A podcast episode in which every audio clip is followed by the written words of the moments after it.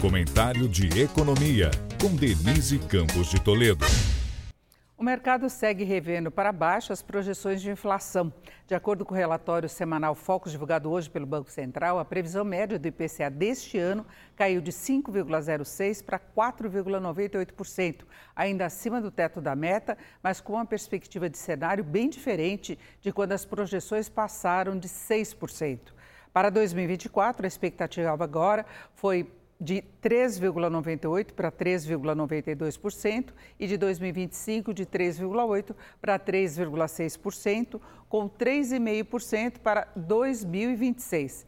Essa nova onda de revisão ocorre após a decisão do Conselho Monetário Nacional de manter a meta a partir de 2025 em 3%, no horizonte de longo prazo, sem considerar mais o ano calendário.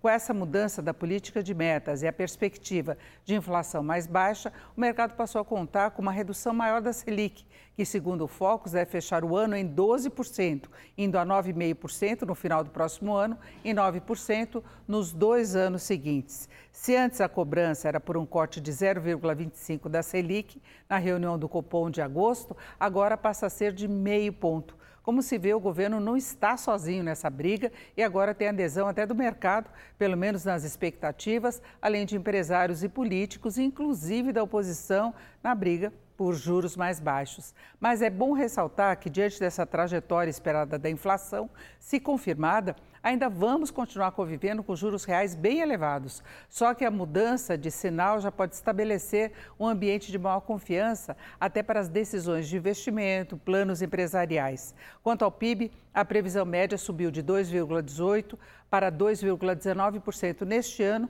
ainda com perspectiva de uma certa perda de ritmo daqui para 2025, mesmo que a projeção do próximo ano tenha passado de 1,22% para 1,28%.